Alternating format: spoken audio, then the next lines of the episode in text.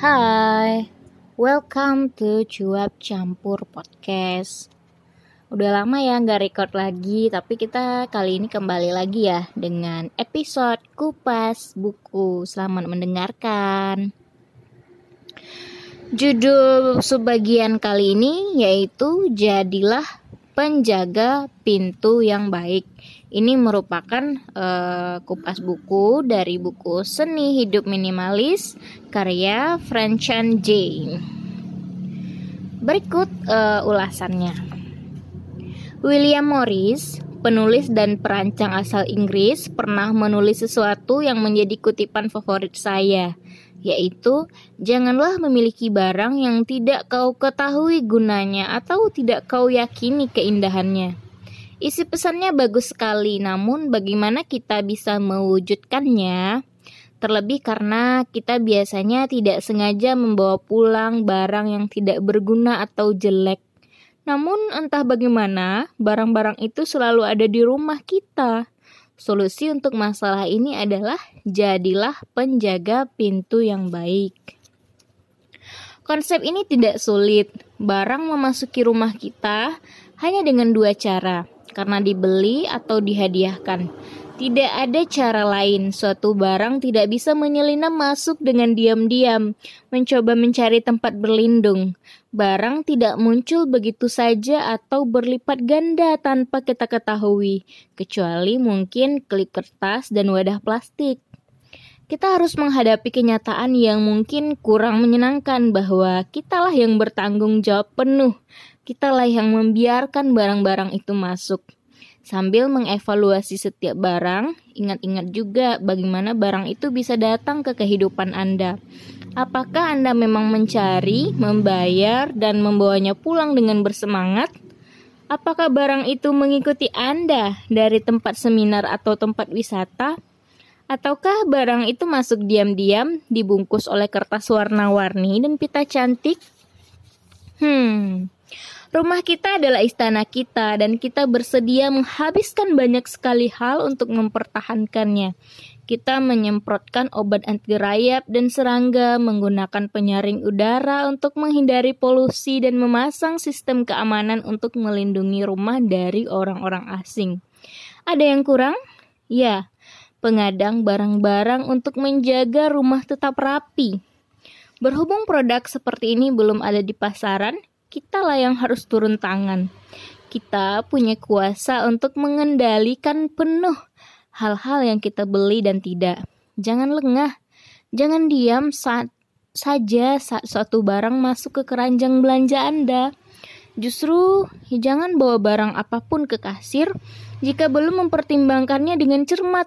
Dalam hati, tanyakan kepada diri Anda sebelum membeli sesuatu. Layakkah barang ini ada di rumah saya? Nilai apa yang akan bertambah dengan adanya barang ini? Apakah hidup saya akan lebih mudah karena barang ini? Ataukah barang ini justru akan merepotkan untuk nilai yang tidak seberapa?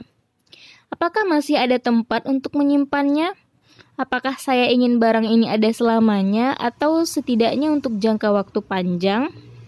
Jika tidak, kira-kira seberapa sulit menyingkirkannya?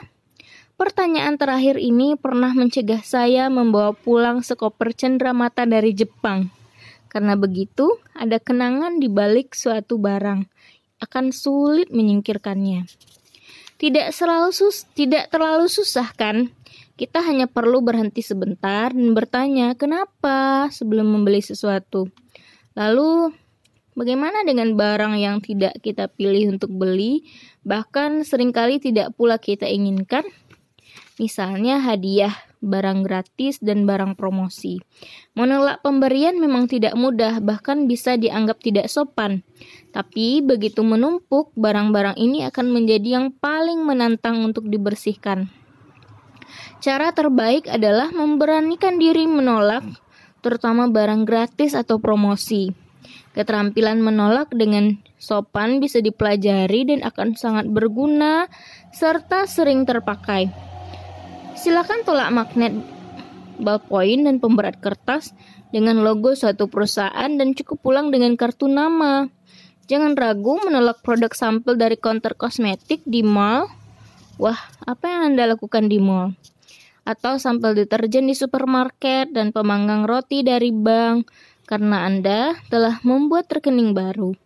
Anda juga tidak perlu mengambil setiap botol lotion dan sampo di hotel, kecuali Anda benar-benar berencana menggunakannya. Jangan biarkan barang-barang kecil ini bertumpuk memenuhi rak dan lemari rumah. Hadiah tentu membutuhkan perlakuan berbeda.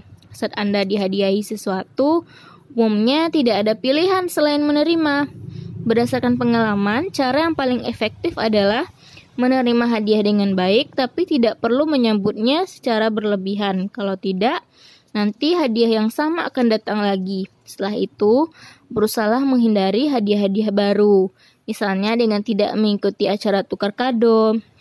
Dan hadapilah hadiah yang telah kita terima meskipun tidak kita inginkan.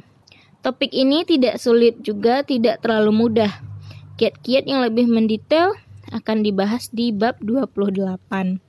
Untuk menjadi penjaga pintu yang lihai, Anda harus melihat rumah sebagai tempat yang sakral, bukan tempat menyimpan barang. Anda sama sekali tidak wajib memberikan tempat untuk setiap barang yang Anda temui. Jika ada yang berupaya masuk, apa pun caranya, ingat bahwa Anda punya kuasa untuk menolak barang itu. Apabila satu barang tidak akan menambah nilai fungsi dan keindahan dalam kehidupan Anda, katakan, "Maaf, tidak ada tempat kosong." Penolakan di awal akan sangat menghemat energi Anda di kemudian hari. Demikian ya kupas buku kali ini, semoga bermanfaat. Goodbye, thank you.